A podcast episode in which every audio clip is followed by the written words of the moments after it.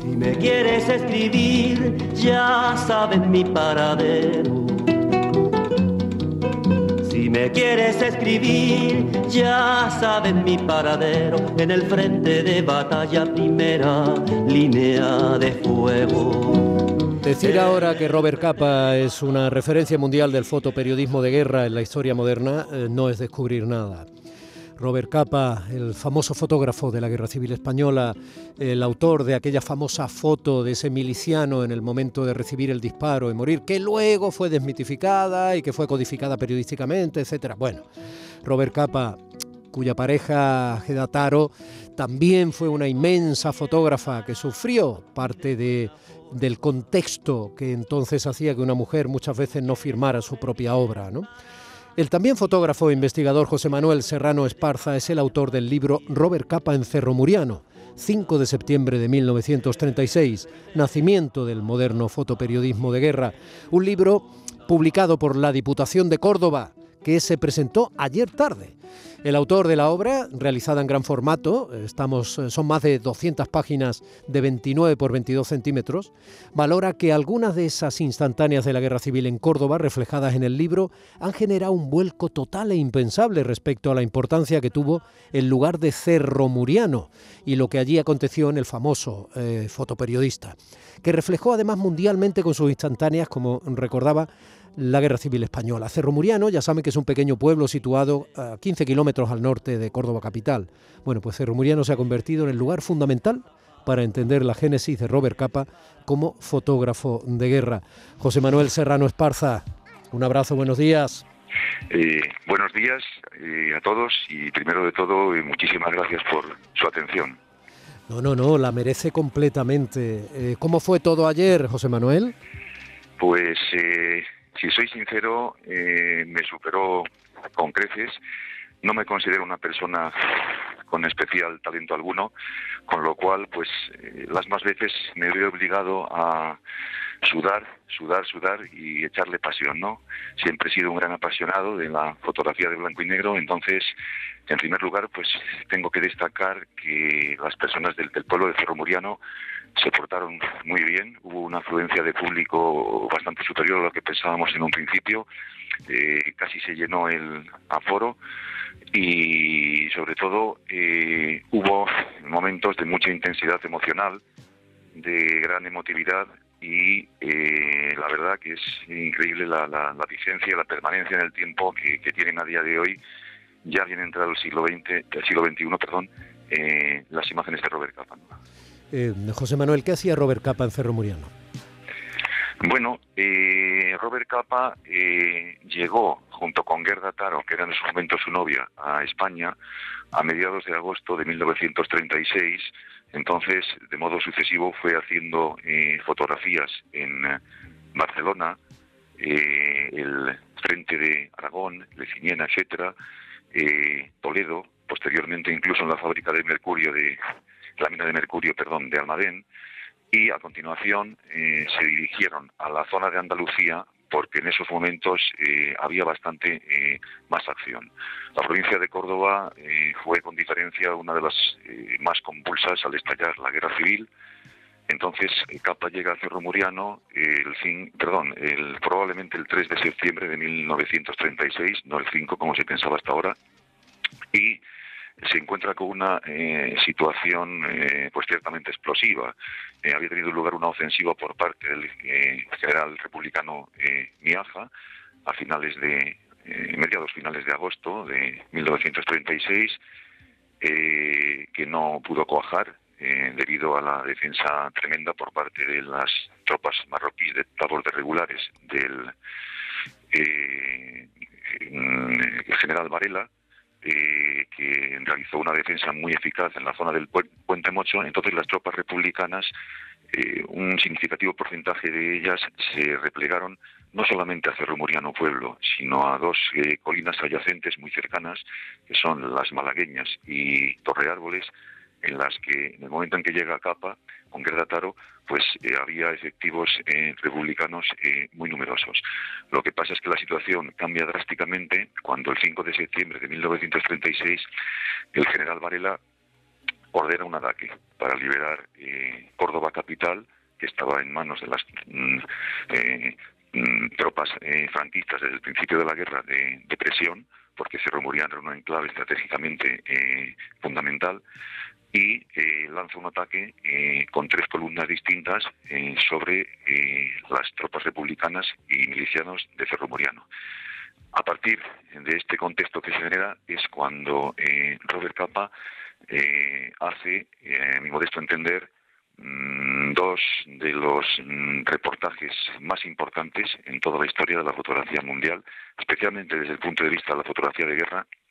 El primero, en la finca de Villa Alicia, donde eh, está teniendo lugar aproximadamente a las doce y media del mediodía del 5 de septiembre del 36 eh, una arenga que cuatro jefes milicianos distintos eh, que van subiendo sucesivamente a un tonel hablan a mm, una gran cantidad de milicianos que, que, hay alrededor de ellos, pues 80, 100 quizá más, tratando de insuflarles ánimo antes del combate, porque desde las 10 de la mañana aproximadamente eh, las eh, tropas eh, franquistas, las columnas del centro, cuyo objetivo tenía, cuyo, cuya misión tenía por objetivo la colina de las Malagueñas y la de la izquierda, que tenía por objetivo Torre Árboles, pues llevan atacando desde las 10 de la mañana.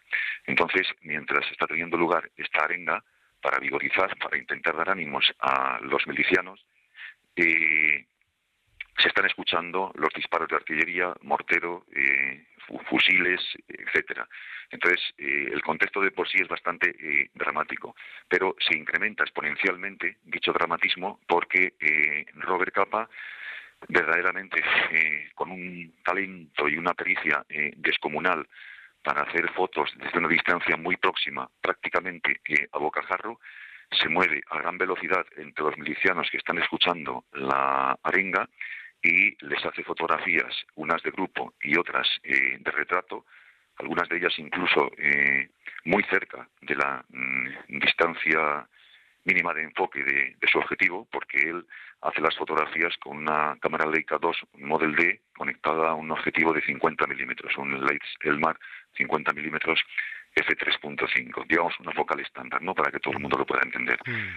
Entonces, a partir de aquí, pues se desarrolla una auténtica epopeya visual, es decir, eh, Robert Capa se acerca con gran sigilo, con enormes niveles de discreción y a un altísimo porcentaje de los milicianos eh, les capta eh, por sorpresa, pasando desapercibido desde unas distancias increíblemente próximas. Porque este reportaje es muy importante, además del hecho eh, de que mm, Capa demuestra su talento y su enorme capacidad para captar momentos definitorios una y otra vez, eh, la esencia de, este contexto es la plasmación de los rostros de los milicianos que generan tremendos niveles de ansiedad, eh, miedo a la muerte. No hay que olvidar que en pocos minutos les van a atacar los feroces tabos de regulares marroquíes del coronel Sáenz de Bruaga que desde un punto de vista eh, militar eran en esos momentos probablemente figuraban entre la mejor infantería de choque del mundo desde un punto de vista militar, eh, con amplísima eh, experiencia en la guerra del Rif, tropas muy curtidas, muy feroces, despiadadas, por supuesto. Entonces, en esos momentos, los milicianos que están escuchando la arenga saben que van a tener que enfrentarse a ellos con una alta probabilidad de muerte.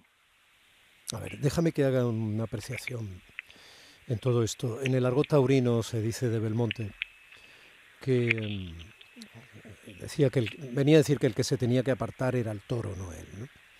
Sí. Eh, bueno, eh, esa distancia cercana que Robert Capa eh, argumentaba como la, verdadera causa para hacer una foto en condiciones, ¿no? Había que estar donde había que estar y si tienes que estar en la misma cara del objetivo, pues ponte en la cara del objetivo. Pero eso me hace plantearme, tanto en el caso de Belmonte, que tiene una preciosa biografía hecha por Chávez Nogales, que desde aquí podemos recomendar como siempre, donde se dibuja muy bien la personalidad de ese hombre, eh, me hace eh, pensar en la personalidad de Robert Capa. Este tipo tenía 22 años prácticamente cuando está allí en Cerro Muriano.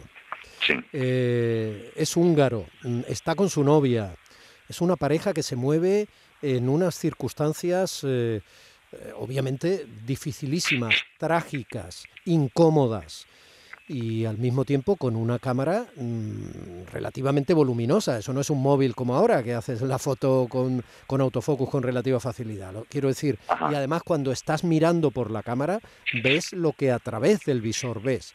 Todo lo que está pasando a tu alrededor no lo ves, y a tu alrededor puede estar pasando una piedra, un tiro, un problema, un, eh, una carga, etcétera, ¿no? Correcto, sí, señor. ¿No hay que estar un poco loco? Eh, bueno, mm, eh, correcto. Pienso que en buena medida lo has clavado.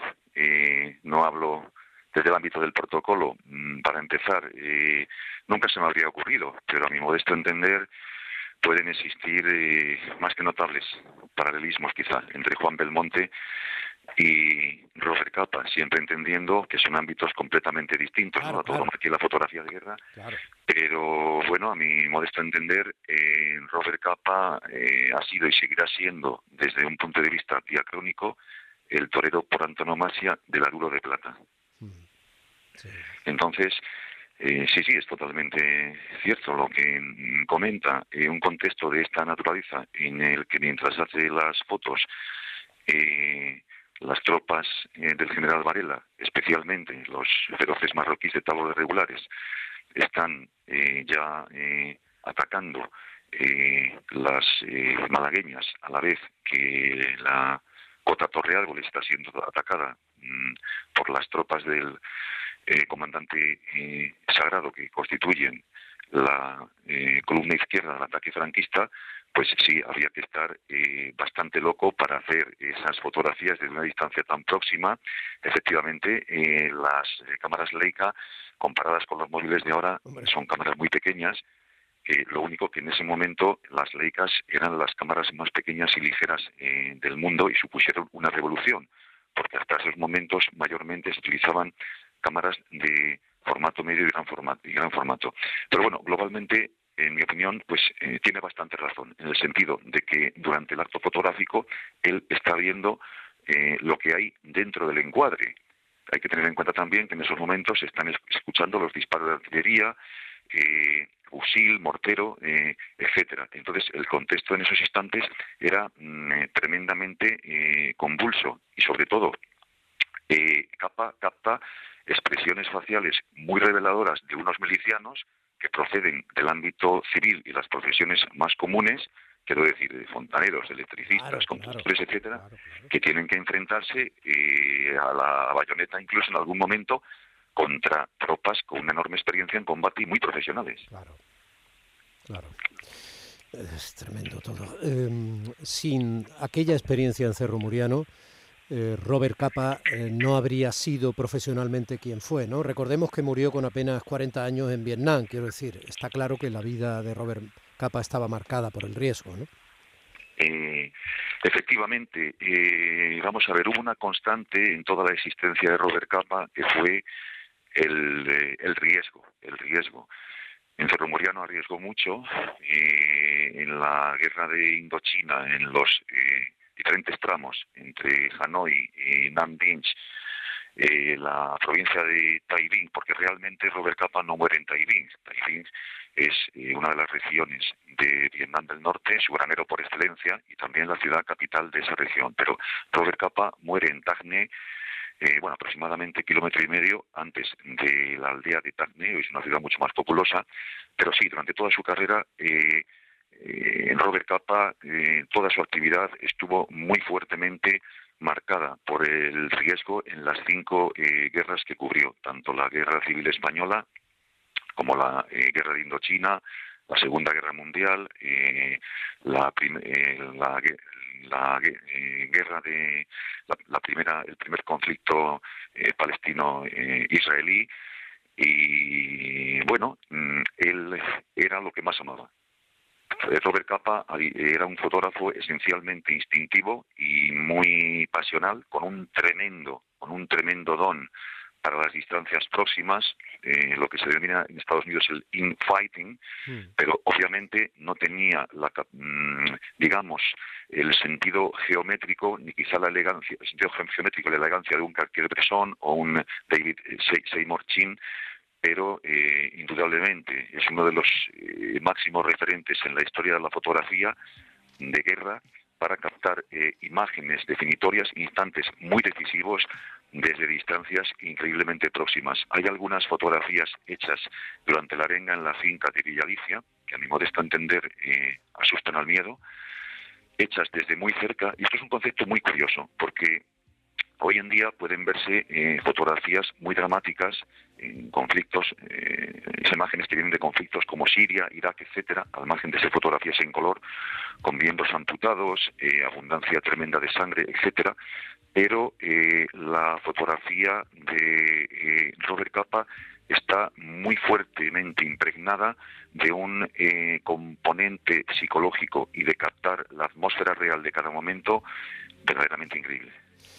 Robert Capa en Cerro Muriano, 5 de septiembre de 1936. Nacimiento del moderno fotoperiodismo de guerra.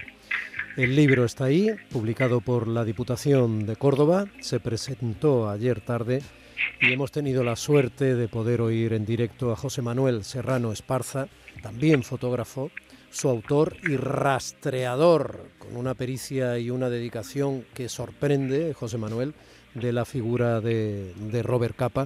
No sabes cuánto te agradezco el rato que hemos echado. Mucha suerte y un abrazo muy grande. Pues muchísimas gracias a usted y al resto del equipo de su emisora por, dar, por darse esta oportunidad. Eh, percibo, y no es falsa modestia por mi parte, que quizá me tienen un poco sobrevalorado. Como le dije en un principio, pues eh, soy persona más de luchar, de trabajar y de sudar que de talento pero bueno, eh, lo he dado todo. Lo único que puedo decir es que lo, he dado todo. Y en el libro está. Un abrazo muy grande, José Manuel. Muchísimas gracias. Muchísimas gracias a usted. Adiós. Asustar al miedo. Casi las diez y media. Días de Andalucía con Domi del Postigo. Canal Sur Radio.